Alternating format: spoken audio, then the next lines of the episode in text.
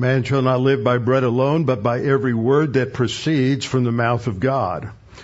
Desire the unadulterated milk of the word like a newborn baby, that you may grow thereby. Because his divine power has given to us everything pertaining to life and godliness through the knowledge of him who called us by glory and virtue, by which have been given to us exceedingly great and precious promises, that through these you may become partakers of the divine nature, having escaped the corruption of the world through lust. Jesus prayed to the Father, sanctify them in truth. Thy word is truth. Before we begin to study God's word this morning, let's bow our heads together and go to the Lord in prayer. Our Father, we're thankful for your word. Your word is alive and powerful. It has value in our lives day in to day out in ways that we hardly ever, uh, ever explore. Uh, Father, we thank you for your word and we pray that we might have a desire and a hunger for your word that we might not go a day without studying your word and reflecting upon it, memorizing scripture, studying it, internalizing it, that uh, on the basis of your word and the God, the Holy Spirit, that we might grow and mature as believers. Father, we live in challenging times. We live in chaotic times. We live in times where we see dark clouds on the horizon. And the only thing that will get us through this is your word. And so, Father, we pray that we might not take this time lightly, but recognize that it is through your word that God has determined that we will grow and mature as we learn to think your thoughts after you, as we learn to think as Christ thought, as we learn to think biblically and not like those around us. So, Father, we pray that you would uh, enlighten us to the significance of your word today as we study it. We pray this in Christ's name. Amen. All right, this morning we're going to continue our study in Ephesians chapter 4. And the verse we began last time is Ephesians chapter 4, uh, verse 30. And so what we're looking at today is this next section of the verse, which talks about the fact that we are sealed. Every single believer is sealed by means of God the Holy Spirit. And that is vital for understanding our eternal security. I get questions quite frequently from people who struggle to think that they are secure in their salvation. They worry about many things. Well, what about my sins? What about my failures? And we have to recognize that we are saved by God's grace, not by our works, not by any works, any works that we do before we're saved or after we're saved. If we do nothing to earn our salvation, we can do nothing to lose our salvation. That salvation is a free gift and it's totally based upon what Jesus Christ did on the cross. And that is just such a comforting truth. But there are other aspects to our salvation. The, the salvation that God has given us is not as simple as saying, oh, I've got everlasting life. I've got eternal life. When I die, I'll go to heaven and, and, uh, I won't go to the lake of fire where there's punishment. But, but our salvation is multifaceted. There's so much to it.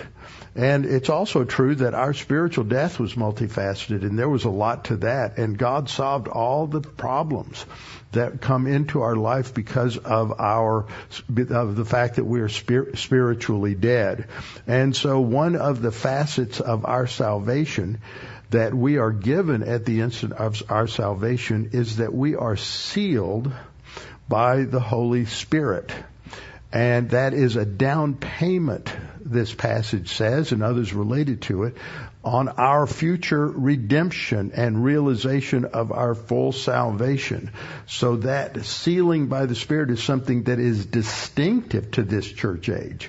They didn't have it in the Old Testament before Noah. They didn't have it after the calling of Abraham. No Old Testament saint was sealed by the Spirit. Uh, nobody in the um, tribulation will be sealed by the Spirit. There will be a special sealing, but it's different on the 144,000 Jews that are saved. Uh, it's a different purpose for that sealing, and it's not described as being sealed by the Spirit, and it's never mentioned as relating to anybody during the millennial kingdom. It is part of that series of blessings that Paul introduces at the beginning of Ephesians when he states in verse 3 that we have been blessed by every spiritual blessing in the heavenlies we as church age believers have this incredible reality, and yet few people uh, truly understand it. And so this is our passage as it's translated in the New King James Version. Do, and do not grieve the Holy Spirit of God, by whom you were sealed for the day of redemption. And we began to look at this last time just in terms of that first, uh, first clause, do not grieve. Actually, there are four parts to this sentence, and today, uh, possibly, we will get through the next three. They are all very important.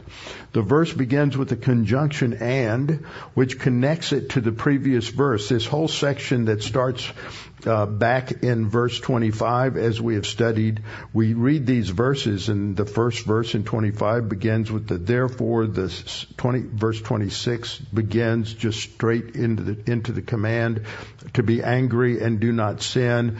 Uh, verse 27, nor give place to the devil. Verse 28 begins, let him who steal, uh, steal no longer. And my, uh, my point is that they're individual commands. They all relate to one general topic though, and that is what is uh, stated in verse 25 as I have correctly translated it, therefore having already put off the lie. There's a lot going on in our world that fits into the complexities of Satan's lie. And we'll come back later and discuss more about that. But we have already put off the lie. It represents our position, all that we were before we were saved, and we were, and our legal position in Adam. Romans 5 tells us that in Adam all die. We're all born spiritually dead due to Adam's original sin in the Garden of Eden. And so when we trust Christ as Savior, there's a transformation that takes place and we have put off the lie legally and positionally and we have put on the new man. And that language from Romans 6 and also in this chapter that putting off the old man, we have put off the old man we put on the new man. The new man is our new identity in Christ. And one of the things that we have in Christ is being sealed by the Spirit. So we go all the way through those verses. There's no conjunction at the beginning till you get to verse 30, which tells us it's connected to the previous verse about not letting any corrupt word proceed out of your mouth that corrupt word has to be understood in terms of the command in verse 25 to speak truth. That is the truth of God's word with your neighbor. And it is not talking about a lot of things that you may read into it. It's got to be understood con- contextually. And so when we do not uh, conform to that command to talk within a biblical worldview and on the basis of the truth of Scripture, then that grieves the Holy Spirit. It grieves the Holy Spirit because the Holy Spirit is the agent of divine revelation. It is God the Holy Spirit who revealed Scripture and uh, guided and directed the writers of Scripture, the apostles and, and the prophets. And so, uh, he is the agent of revelation and he's the one who uses God's word in this church age to mature us. And so whenever we are not walking by means of the truth of God's word, not living, thinking, talking according to God's truth, then what that does is it grieves the Holy Spirit. And so I talked about that last time and it's the Greek word lupeo, which indicates uh, something on the uh, range of sorrow or pain or mental or emotional distress. And this word is used of the Lord Jesus Christ when he's in the Garden of Eden. So being anguished in this sense, to grieve and to sorrow, is not sinful. It's what you do with it that may become sin. Our Lord su- suffered, He was sorrowful, He grieved in the Garden of Eden, but that's in His hypostatic union, as we studied on Thursday night, the union of undiminished deity with true humanity in the one person of the Lord Jesus Christ. And so when it comes to talking about uh, God in His essence, uh, this does not apply in a literal sense. Now, people have str- struggled with that at times because they want an emotional God. But you only want an emotional God because the pagan worldview that's dominated Western culture since the early 1800s uh, has put more and more focus on emotion instead of reason and uh, uses emotion as a criteria for everything and that is not what the Bible teaches. Scripture reminds us, God is speaking in Ephesians 55, 8, for my thoughts are not your thoughts. And your, and nor are your ways my ways. Isn't that interesting? God says, my, he starts with his thoughts. He starts with himself. My thoughts aren't your thoughts. And they said, and your ways are not my ways. God is different. God is, is the creator. He goes on to say in verse 9 of Isaiah 55, for as the heavens are higher than the earth, so are my ways higher than your ways and my thoughts than your thoughts. You see, God is the creator of the universe. At one instant in time, there was absolutely nothing, not even the space-time continuum. There was nothing. And then God spoke and there was the space-time continuum.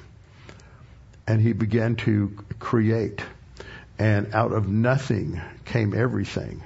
Because some people say, well, God made man out of the dust of the ground. Yeah, but first he made the dust of the ground. So, and he made the dust of the ground because he knew in a couple of days he was going to be making human beings out of it. So it's all connected, to, connected together. He is our creator and his ways are not our ways and he is difficult for us to understand. And in scripture, we understand him by analogy often. So we see in studying about God that he is the infinite personal creator God. He is infinite. He knows no boundaries, no limitations. There are no limitations to his knowledge, no limitations to his presence, no limitations to his power. He is omnipresent. He is omnipotent and he is uh, omniscient. He knows all things. And that's, we can't conceive of that. We can't conceive of infinity. So we can only understand certain things about God in a, an analogous way. So he's beyond our finite, finite, finite creaturely ability to comprehend in many different ways. We can know true things about God though we know a lot of true things about God because He's revealed Himself to us. But we can't know Him comprehensively. And so there are things that are said about Him that we scratch our heads. But God uses these things called analogies in scripture, figures of speech, in order to help us understand. So we find that the scriptures are filled with idioms and analogies. Now, this word idiom is a word that a lot of people don't really understand. They're just figures of speech, and we use them all the time. If you have ever gone to another country and tried to communicate through an interpreter, it's difficult. You begin to realize how idiomatic your English is. Now, Jim's done this for many years in, in Eastern Europe, Ukraine, Belarus. I've done it when I've gone over there and done it in Africa. And you become very conscious of how idiomatic. Sometimes it may be slang. Sometimes it's just various phrases that you use and that I use that don't really mean what they literally are saying.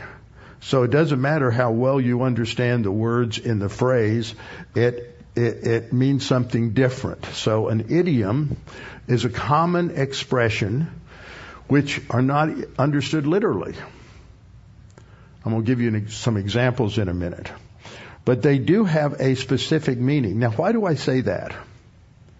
I say that because we talk about the fact that we are to interpret the Bible literally, and you always have somebody who's playing the devil's advocate or is just not, just wants to cause trouble, and he says, "Well, what about these passages? Uh, don't you uh, don't you believe there are figures of speech in the Bible?" Sure. But idioms have set meanings. They always mean the same thing. An idiom isn't something you can just assign any meaning to.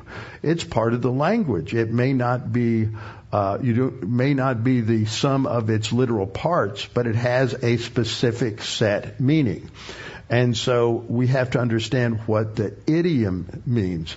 We used to have a translator over in Ukraine named Margaret, and I used to try to trip her up. She was incredible and I would every now and then slip some some slang or some idiom into it. She never missed a beat. She would always pick up on it. She was she was great. So we have we have uh, idioms like "Don't burn your bridges." I don't know anyone here who owns a bridge.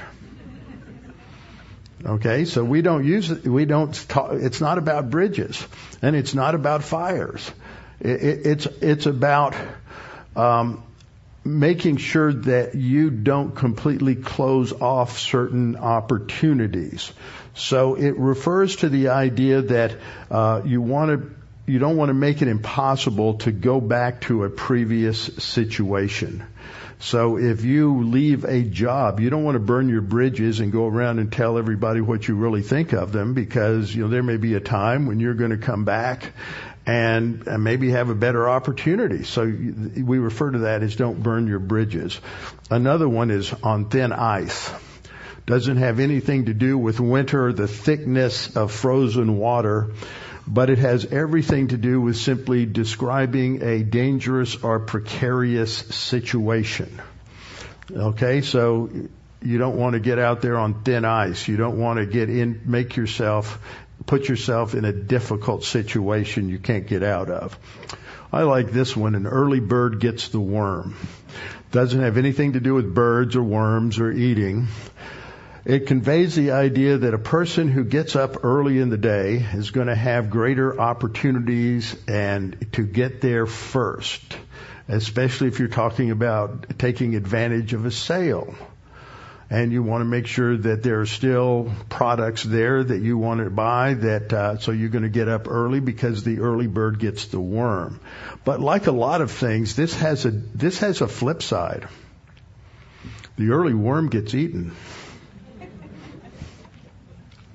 so these are just some difficult idioms. Well, one form of idioms in the scripture. Oh, another one I didn't put in there is, um, I don't think I did.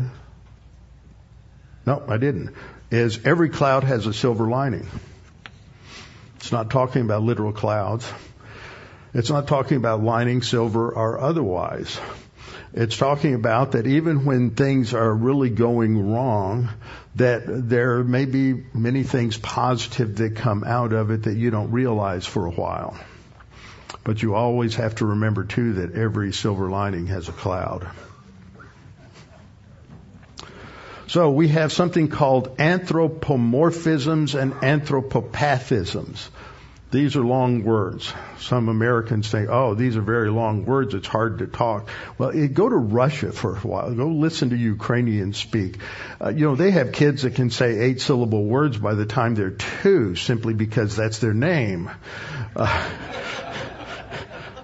so this idea that Americans have that everything has to be shortened down to one or two syllables or people won't understand it, it it's, and sometimes I'll use a word and it's only two syllables and somebody says, "Oh, you're using such such long words." No, they're not long words. They're just they're just words you don't know and they may be talking about something abstract. But an anthropomorphism, the, the, that word I have, part of the word that I have underlined there, morph, that has to do with form, morphology. And so in an anthropomorphism, there are human physical characteristics which God does not actually possess that are applied to God in order to reveal to us or to help us understand His plans, His policies, and His attributes in a way that, that we can relate to it. but he doesn't actually possess those forms. So we have verses where, like Deuteronomy 33:27, the eternal God is your refuge, and underneath are the everlasting arms. But God doesn't have arms. We have passages that talk about the eyes of the Lord going to and fro throughout the whole earth, but God doesn't have two eyes or many more eyes but it's talking about his knowledge, his awareness, his, his omnipresence. Exodus 33:23 says, "Then I will take away my hand." God speaking, He says, "I'll take away my hand, and you shall see my back, and but my face you shall not see." Well, God doesn't have a back, face, or hand. So these are just they're, they're, we ascribe to God human attributes so that we can understand some things about Him. Now the other word is more debated. It's anthropopathisms, and the word therefore path is a word that relates to emotion. And so in anthropopathisms, human emotions are ascribed to God, which he doesn't actually possess in order to help us understand God's plans, policies, purposes, attributes, those, those kinds of things. So we talk about different things like the wrath of God, as we'll see in some passages, or the pity of God, Joel 2:18, uh, Exodus 15:7 that uh, talks about God's wrath. Uh, that's an interesting one because in the in the Hebrew it really is saying that God's nose burns. God doesn't have a nose, so that's an anthropomorphism but it's an anthropomorphism that is used then for an anthropopathism. So it, that's the fun stuff with language. Isaiah 63:10 says that we grieved His Holy Spirit, and Ezekiel 6:9 says God is speaking. He says, "Because I was crushed by their adulterous heart." Do you think we could do anything that surprises God and crushes Him emotionally? No, God's omniscient. He's known for forever and ever and ever. Every sin you're going to commit, every failure, you're not going to surprise him, you're not going to shock him, and and uh, he's not eternally angry because you did this. These are just figures figures of speech. Uh, talks about how Israel rebelled against him in the desert and grieved him in the desert. So we have this this phraseology, just like we have in um, Ephesians uh, 4:30, that uh, grieving the Spirit. And basically, what it's doing is it's describing uh, with human references to grief and sadness and disappointment and sorrow the impact our sin has on the righteousness of God because what the righteousness of God approves, then the justice of God is going to bless. But when the righteousness of God disapproves, then the, there's a problem. God's got to discipline us. And we are walking by the Spirit and we sin, and then that causes a breach in that intimate walk with God, the Holy Spirit. And so there has to be a recovery. And we recover by simply confessing our sins, admitting, acknowledging our sins, and we're instantly forgiven graciously of those sins and any other sins we've forgotten. So that's the first phrase, do not grieve. Then it says, gives us the object of, of the grief. Don't grieve the Holy Spirit of God. This is the only place in the New Testament where you have this lengthy phrase to describe the Holy Spirit. The Holy Spirit of God. You have Spirit of God, you have Holy Spirit, many places in scripture, but you don't have this full phrase, the Holy Spirit of God. So God wants to get your attention on the seriousness of violating God's uh, reveal plan for your life. His reveal plan for your life in terms of these behavior characteristics that are supposed to characterize us as a new creature in Christ. So we had we learned something here though about the personality of God the Holy Spirit. Now this isn't as much of a problem for evangelicals as it is as it became in the 19th century and among liberal denominations, because in um, these liberal denominations they began to deny even the Trinity. And so they sought to make the Spirit of God simply just the exercise of God's uh, being, the exercise of his power, or something along uh, along those those lines. And so they would talk about the, the power of God. That's all it talks about when it says the Spirit of God. That's just God using using His power or sending forth an angel to do something. Uh, but the Bible talks about the Holy Spirit as having uh, personality, and this is an important thing to understand. So the Holy Spirit of God, grieving the Holy Spirit, even though that's an anthropopathism, it indicates that the Spirit of God is a person that we can have a negative impact on, in a sense, with our sin. It affects our relationship. We're no longer walking by the Spirit. We can look at a couple of passages. For example, Romans 8:26 reads, "Likewise, the Spirit also helps in our uh, weaknesses." For we do not know how, uh, what we should pray for as we ought, but the Spirit Himself makes intercession for us with groanings that cannot be uttered. Now, this is important because you have the the word spirit, and this gets into a lot of confusing things that people are confused about today. And we're going to talk about grammar. We're not talking about sex. That's important to remember. The word pneuma, see, English is not an inflected language. But if you're talking about Spanish or Latin or French or Russian or Hebrew or Greek, those are inflected languages. And so nouns have gender. My Greek professor in baby Greek used to say that words have gender, people have sex, don't forget it. That seems very contemporary today. So the spirit, the word pneuma, that's the word on the left. The word pneuma means wind, it means breath, spirit, air, or capital spirit for the Holy Spirit. It is, you'll see I have it underlined, it is a neuter noun. Now let's think about German for a minute. I know you all know German. So um, we've got two nouns in German that relate to young women. One word is Fräulein, the other word is Mädchen. They both refer to a young unmarried girl, maybe a teenage girl or a young woman in her 20s that's not married. Both of those nouns are neuter. How many of y'all know young women in their adolescent years and 20s that are neuter? See, the grammatical category has nothing to do with their physical biological sex. It's just a grammatical category. So you would, but you would have people who would say, see, the Holy Spirit's mentioned not as with a masculine noun or a feminine noun, so it's neuter, so he's not a person, he's just a force.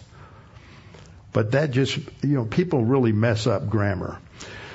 And then it says himself, and that's the other word on the screen, autos, which is a reflexive use. So it's talking about himself or herself or itself. And notice it's neuter. Okay, so people would come along and say, see, this shows that the Holy Spirit is not a person.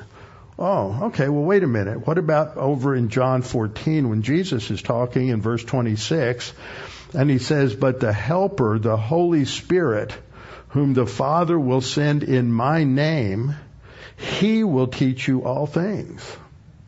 Now see, you have the same noun for Holy Spirit here, pneuma, that's a neuter noun, but it's grammatically incorrect, but theologically important that Jesus doesn't use a neuter pronoun to refer to the neuter noun he uses this word, ekeinos, and it's a masculine form. It could be neuter or it could be feminine, but Jesus uses the masculine form because he's pointing out, you know, the Holy Spirit, he, he in his omniscience, when he mostly knew everything that was going to happen, right? Not mostly, everything. So he, he, he violates the strict grammar because he's making a point that, yeah, the Holy Spirit's a he. The Holy Spirit is a person. There's not a sexual identity in the Godhead, but the Holy Spirit is a, is a person. So we see other things about the Holy Spirit that He has knowledge and the Holy Spirit is omniscient. In 1 Corinthians 2:10 we read, "But God has revealed them to us." Now the them is a pronoun, but we don't see what it's describing here.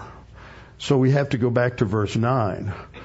Verse 9 says, But as it is written, and so as Paul sometimes does, he sort of takes parts from different uh, verses in Isaiah and puts them together in sort of a divinely inspired paraphrase from Isaiah 64:4 and 52:15 and maybe a couple of other places. And he says, "Eye has not seen, nor ear heard, nor have entered into the heart of man the things." That's the important phrase. The things. What things? The things which God has prepared for those who love him. So eye has not seen is talking about the fact that we base a lot of truth on what we see. I've just got to see it to believe it, right? That's what Eve was uh, saying when she looked at talked to was talking to the serpent. The serpent said, "If you eat that fruit, you won't certainly die." And so she's looking at it that it looks good to eat. So she's relying upon her what she sees that that's telling her the whole story nor ear heard. See, that's the same thing. It's also empiricism, that what we listen. So we're observing things. That's part of the scientific methodology is that you observe things. And some people say that all of our knowledge of truth comes from what we see or taste or touch. It has to be empirically demonstrated. Then the second line, next line is, um, nor have entered into the heart of man. Well, that's his thinking. 83%, I think, of the uses of heart in Scripture refer to the intellectual activity of the soul. And so that would be rationalism. So what this is saying is we can have some knowledge, but not absolute knowledge on the basis of empiricism, because there are things that eye has not seen nor ear heard. And there are also, they haven't entered into the heart of man, so it hasn't come through uh, reason or logic. These things God has given. The things which God has prepared for those who love Him. It's talking about the revelation of God in Scripture. This is what God has given us. And if you think about it in the Garden of Eden for a simple illustration, God gave Adam and Eve certain information. He said, You can eat from any tree in the garden. And if he had stopped right there, they would have been left on their own in terms of empiricism, and they would they would have to try to figure it out by trial and error that there was one tree that would have negative consequences. See, you can learn a lot of things. Uh, they could have learned a lot of things in the Garden of Eden by just keeping a notebook and writing down the characteristics of all the trees and all the different fruits and how they tasted and all kinds of things. But there's one piece of information that correlated everything correctly. And that was the information that there was one tree that if you eat from that, you're going to die instantly. There'll be spiritual death. They couldn't know that by looking at it. They couldn't know that through their innate reason. So it is God's revelation that's important because it gives us the facts we need to correctly understand and order all of the things that we learn or think we know through either empiricism or rationalism. So that's what this passage is talking about, the things that God has prepared, the divine revelation. So when verse, verse, um, uh, 10 says, but God has revealed them to us. He's talking about the things that God has prepared for us. God has revealed those things to us through His Spirit. God the Holy Spirit is the divine agent for divine revelation and the revelation of Scripture. Goes on to say, for the Spirit searches all things, yes, the deep things of God. So the Holy Spirit knows the mind of God. And the mind of God is omniscient. So the Holy Spirit has to be omniscient in order to know the mind of God. So we know that the Holy Spirit has intellect and he can think. That indicates that he is a, a person. Romans 8:27 says, "Now he who searches the hearts knows what the mind of the Spirit is." That's the Holy Spirit. Again, it refers to his omniscient, omniscience because he makes intercession for the saints according to the will of God. God the Holy Spirit is the one who's interceding for us, but is he the only one? No. Jesus is making intercession for us. That's one of the reasons we don't pray to Jesus and we don't pray to the Holy Spirit. Jesus is our high priest. You don't pray to the high priest. You pray to God. Jesus is our high priest who represents us to God. The Holy Spirit is also interceding for us. So we're to pray to the Father.